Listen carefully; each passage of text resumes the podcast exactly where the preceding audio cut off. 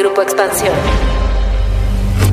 La Comisión Nacional de Salarios Mínimos nos dio una de las buenas noticias del año, el aumento de 22% del salario mínimo en las dos zonas del país, que beneficiará a 6.3 millones de trabajadores. Esta alza representa el cuarto incremento consecutivo desde la llegada del presidente Andrés Manuel López Obrador al gobierno, por lo que varios analistas hablan ya de que esto representa una recuperación histórica del poder adquisitivo, luego de más de 20 años de estar muy castigado. Pero, ¿alcanzará esto para dinamizar la economía en México? ¿Cómo le pegará a los niveles de inflación a este aumento salarial? ¿Qué tanto sentiremos el impacto en nuestros bolsillos? De esto vamos a platicar hoy en Política y Otros Datos. Política y Otros Datos. Un podcast de Grupo Expansión. Política y Otros Datos. Bienvenidos a Política y Otros Datos. Soy Mariel Ibarra, editora política de Expansión. Y es un gusto estar con ustedes, Viri Ríos y Carlos Bravo Regidor. ¿Cómo están? Buen jueves. Hola, ¿qué tal? Buen jueves. Mucho gusto estar por aquí. ¿Cómo están? Buen jueves de Política y Otros Datos. Muy bien, pues esta semana tuvimos una noticia muy buena y que estuvo muy destacada en los diarios económicos, y que es que a partir del próximo 2022 el salario mínimo en México se incrementará en un 22%. Esto es, pues, prácticamente la cuarta vez que en el gobierno de Andrés Manuel López Obrador se sube el salario mínimo. El 2022 tendremos, pues, un salario diario que será de 260 pesos en el norte y de 172 pesos en el resto del país. Pero, a ver, Viri y Carlos, vamos a poner en contexto esta noticia que, pues bueno, fue muy celebrada por algunos sectores de la población para ver cómo estamos. A ver, ¿cuánto había estado estancado el salario mínimo en México? Bueno, el salario comenzó a estancarse en México con la larga noche neoliberal a partir de los años 90 y, de hecho, diría antes, incluso desde las crisis de los años 80, el gobierno mexicano hizo un pacto entre trabajadores y empresarios para que no subieran ni los precios de los bienes y servicios ni los salarios. El resultado de este pacto fue que los salarios comenzaron a depreciarse, porque eventualmente los precios de los bienes y de los servicios sí subieron, pero nos acostumbramos a que el salario mínimo pues simplemente no subiera. Todo esto lo podemos rastrear a una institución muy importante que se llama la Comisión Nacional de Salarios Mínimos, la CONASAMI.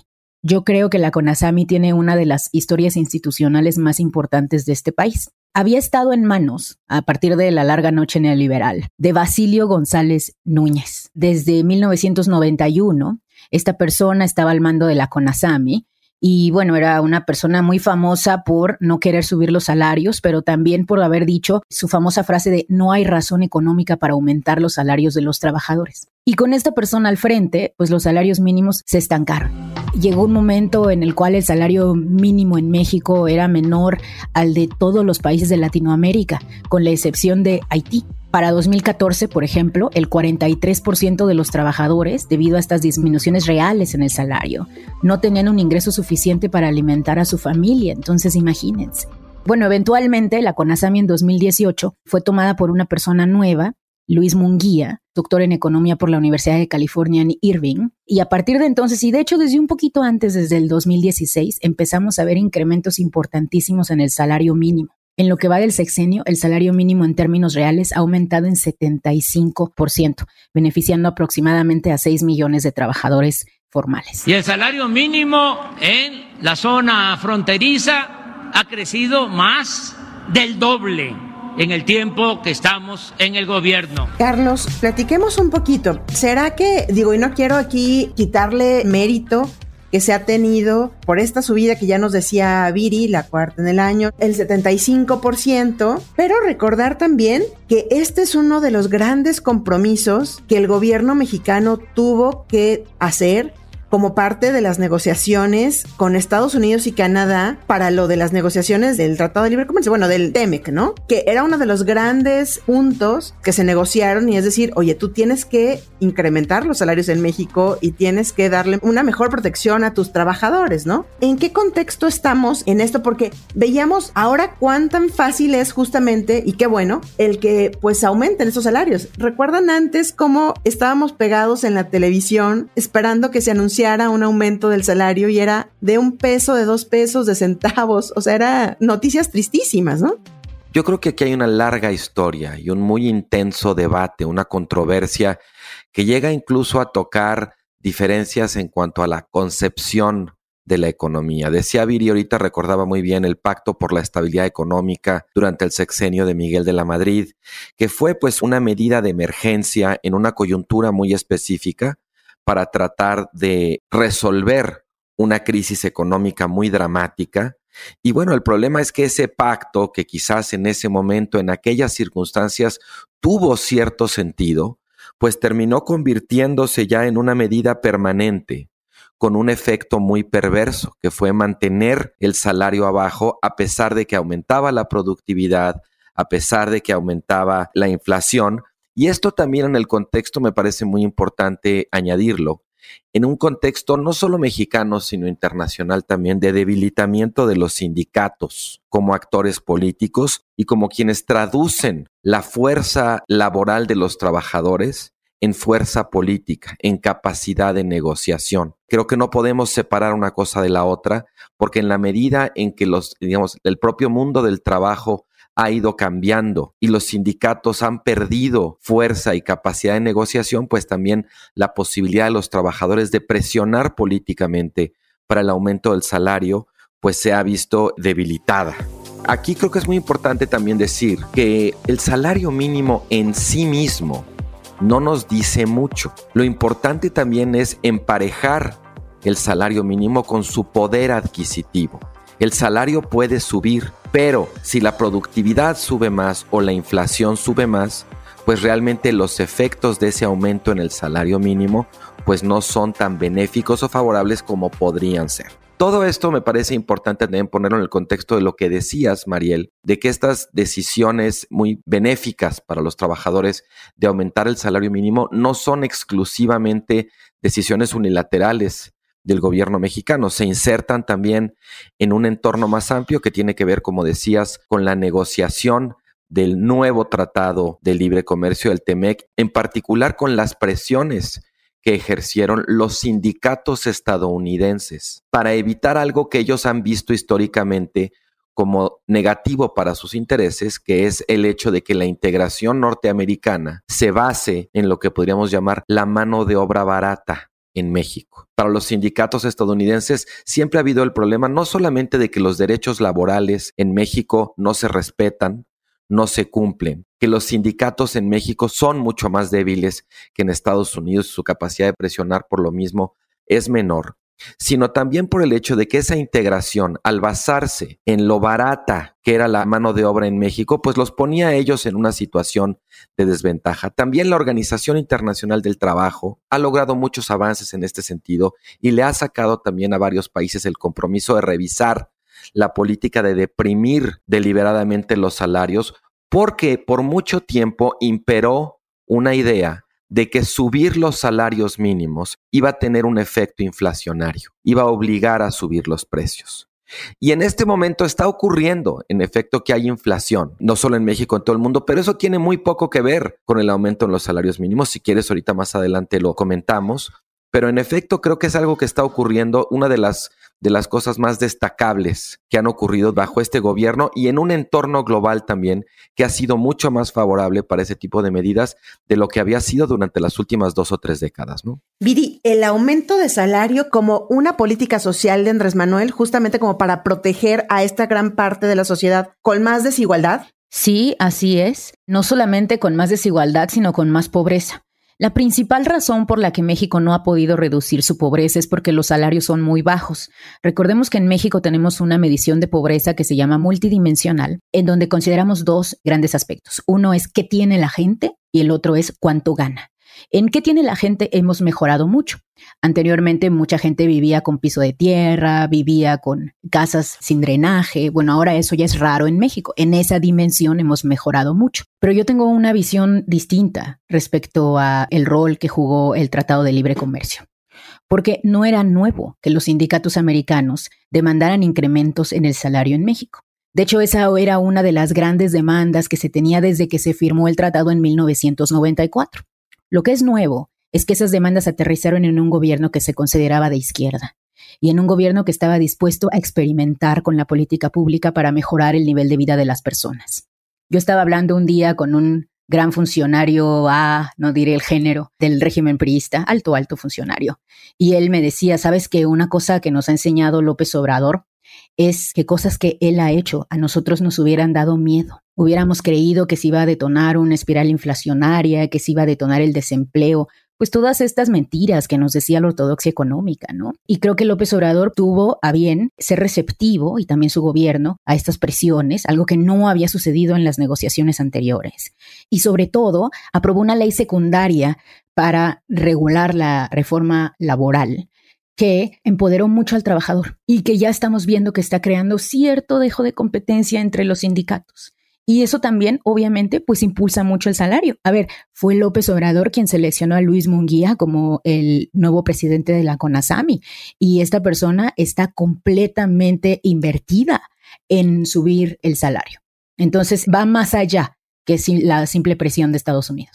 ¿Recuerdan cuando estaba ligado el salario mínimo? Era algo que tú platicabas, Carlos, ahorita, el salario mínimo, pues con el pago de créditos hipotecarios, con el pago de pues varias cosas, y que fue en no recuerdo si fue en el 2016 o en el 2015, que esto se separa, ¿no? Y dicen, vamos a dejar el salario mínimo por un lado y esta unidad de medida y actualización por otro lado, porque justo había muchos mitos, ¿no? Y yo recuerdo que cuando decías, oye, es que el salario mínimo, mucha gente te decía esto, no, porque va a causar inflación, no, porque nos van a ir para arriba.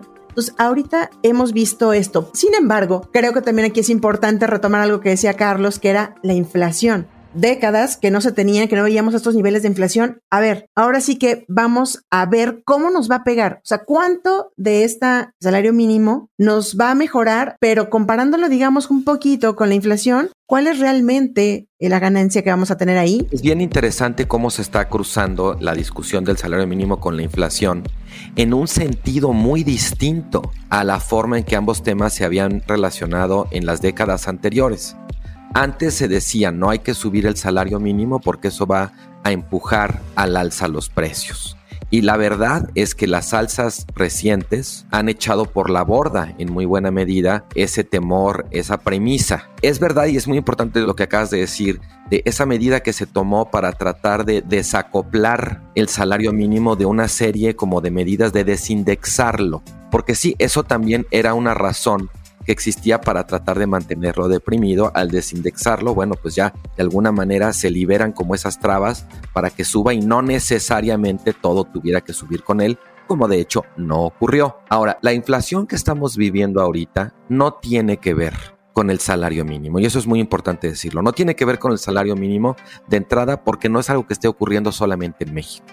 Esto es una consecuencia de la pandemia y de primero lo que fue la contracción de la oferta a nivel mundial por la paralización de las actividades, las economías, y luego un shock de demanda adicional donde pues las economías se empiezan a tratar de reactivar, pero la oferta no puede reactivarse tan rápidamente porque las empresas, cuando el primer shock, pues naturalmente lo que intentaron hacer fue reducir sus costos y parar su producción y dejar ir muchos empleados. Y eso no puede revertirse de la noche a la mañana. Entonces, ahora lo que estamos viendo es una demanda de bienes y servicios con respecto a la cual la oferta es insuficiente. Y eso es, bueno, pues casi que la definición de lo que empuja los precios hacia arriba. E insisto, esto es muy importante decirlo, está ocurriendo en todo el mundo, no en los mismos niveles. Hay países, bueno, no digamos, por ejemplo, Venezuela, que tienen inflaciones completamente fuera de control, pero la mayoría de los países están viviendo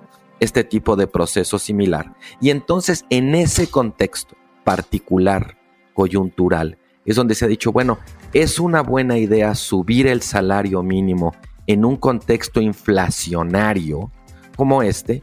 Y bueno, un ámbito muy interesante y muy importante de esta discusión ha sido la Junta de Gobierno del Banco de México, porque se estima que ha habido un clima poco favorable para la inversión en los últimos años. El Banco de México ha mantenido la tasa de interés relativamente alta comparada con el resto del mundo y había venido bajándola poquito a poquito para tratar de mantener la estabilidad y no causar nada disruptivo, pero ahora con esto la está volviendo a subir. ¿Por qué? Porque la tasa de interés, eso puede ayudar a que no se sobrecaliente la economía. Entonces, sí me parece muy importante decir que en este momento se están volviendo a juntar ambas discusiones, pero por motivos que no tienen nada que ver con lo que se decía tradicionalmente de que los salarios iban a empujar la inflación. La inflación está subiendo por una razón que no tiene que ver con la presión de los salarios, y es importante que suban los salarios en ese contexto inflacionario precisamente para que no pierdan poder adquisitivo. Esto puede impulsar la economía, Viri. Es decir, ¿cómo explicarle a las personas que nos escuchan ahora mismo que cuando van al súper ven incrementos en ciertos precios, ¿no? Nos ponía ya un ejemplo el INEGI de los incrementos, por ejemplo, que han tenido productos como el tomate verde, los chiles, o sea, cosas como que la gente las usa día a día en su economía. ¿Cómo entender esto de cómo si me están subiendo el sueldo, de pronto hay una subida de precios como la que estamos viendo? Bueno, creo que mucho tiene que ver con las cadenas de suministro que mencionaba Carlos, pero otra cosa importante es que estamos viendo un incremento en los precios de los energéticos y eso pues obviamente afecta el precio de muchos de los productos agropecuarios y en general de muchos de los productos porque la energía es un insumo para la producción. Los energéticos están aumentando por muchas razones, algunas de las cuales son domésticas, pero otras no. De hecho, estamos observando incrementos muy importantes en los energéticos en el extranjero. En Europa, por ejemplo, hace unos 2 o 3 meses hubo un incremento en el precio del gas muy profundo. Si acaso en México, debido a que tenemos pues todavía compañías estatales, se ha reducido algunos de esos golpes en los precios de los energéticos, pero yo creo que mucho proviene de eso. Ahora, lo que se espera pues es que esta inflación sea temporal. De hecho, cuando tú observas cuáles son las predicciones de inflación para el próximo año, por ejemplo, pues ves que ya las predicciones son muy tradicionales, ¿no? La típica inflación que va del 3 al máximo 4%. O sea que nadie está esperando que este impacto sea de largo plazo y creo que eso es muy importante enfatizarlo. Es decir, que esto puede ser solo pasajero, Viri. O sea, digamos que las proyecciones que se tienen, no solo en México, sino a nivel mundial, es que en cuanto se empiecen a recuperar mejor por el COVID, y ahora que sabemos que la variante nueva también del COVID no es tan letal, no es tan peligrosa como se había pensado en algún momento, todos estos factores pueden ayudarnos a que se estabilice y a que no siga subiendo la inflación. Ayúdenme a platicar un poquito de esto. Sobre todo, insisto, para los que nos escuchan ahorita y en los que no somos economistas. Creo que aquí hay una cosa muy importante. En efecto, las proyecciones no anticipan que la inflación vaya a seguir subiendo, que estemos ante un escenario de espiral inflacionaria. Pero eso es una cosa y otra cosa es que se estime que los precios van a regresar a como estaban antes de este fenómeno inflacionario que estamos observando. Los precios pueden subir, pero los precios rara vez bajan, en general, en términos inflacionarios, digamos, en el promedio. Lo cual implica que incluso si no estamos ante una espiral inflacionaria, el poder adquisitivo del salario sufre. Creo que es importante, digamos, sí, como decías, Mariel, poner el énfasis de que no estamos ante un escenario que se anticipe catastrófico, pero eso no significa, pues ya nomás que entonces los trabajadores absolverán el golpe de la pérdida de su poder adquisitivo. Y yo creo que ahí en esa discusión sí tiene sentido impulsar una medida de aumento. Se puede discutir, y creo que se ha discutido bastante, el porcentaje de aumento. Hay quienes dicen, no, pues en un contexto como este quizás es demasiado lo que está aumentando. Creo que es una discusión que tiene méritos, esa del porcentaje, pero definitivamente lo que desde mi punto de vista carece de méritos es decir, no, en este contexto no hay que aumentar el salario, porque eso equivale a trasladarle el grueso del costo de este fenómeno inflacionario a los trabajadores, como por cierto hicimos durante décadas y tuvo pues ese impacto tan negativo del que estaba hablando Viri en su primera intervención.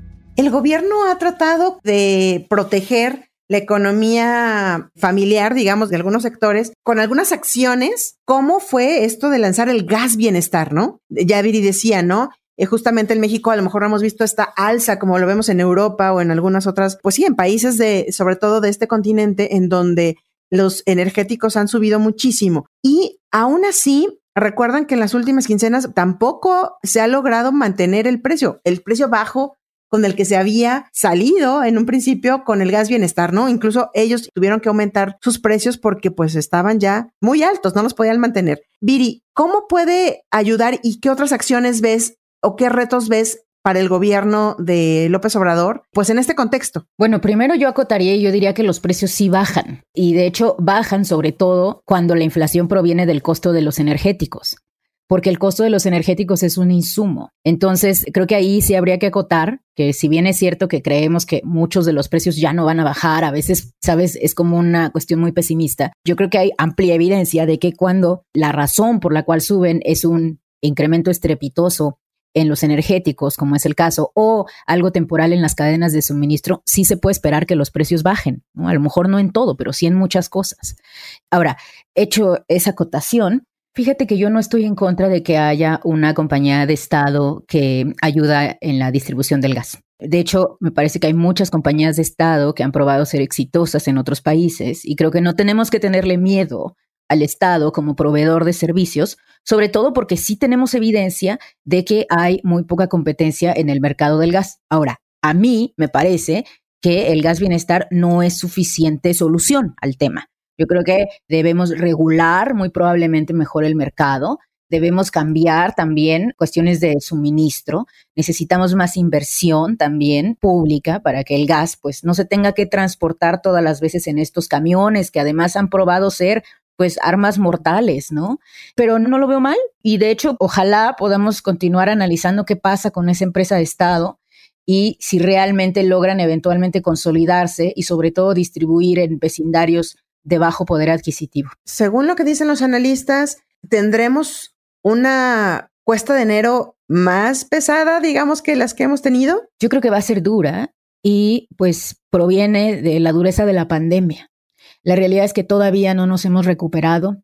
El crecimiento económico todavía no repunta a niveles prepandemia, tampoco los empleos. Entonces sí creo que va a ser una cuesta un poco dura, pero pues todo relacionado con el problema de inicio que es esta pandemia. En ese sentido, quizás, así como reconocemos, digamos, el acierto de parte del gobierno de poner el énfasis en el aumento del salario mínimo, también creo que tenemos que señalar que la pandemia no ha terminado y que el gobierno no puede pretender como que ya es un fenómeno menor o algo que ya va de salida. La pandemia, como dijimos en otro episodio, en más de un sentido llegó para quedarse y el aumento al salario mínimo es una medida muy importante. Pero dado que la principal razón de la inflación son las consecuencias de la pandemia, pues también es muy importante pensar en políticas para mitigar el efecto que está teniendo la pandemia en la economía familiar, el efecto que está teniendo en la salud de las personas. Todavía tenemos cifras de hospitalizados, de muertes, digamos que para nada permiten echar las campanas al vuelo. Y en ese sentido es muy importante, me parece, señalar pues que el gobierno no ha hecho lo suficiente.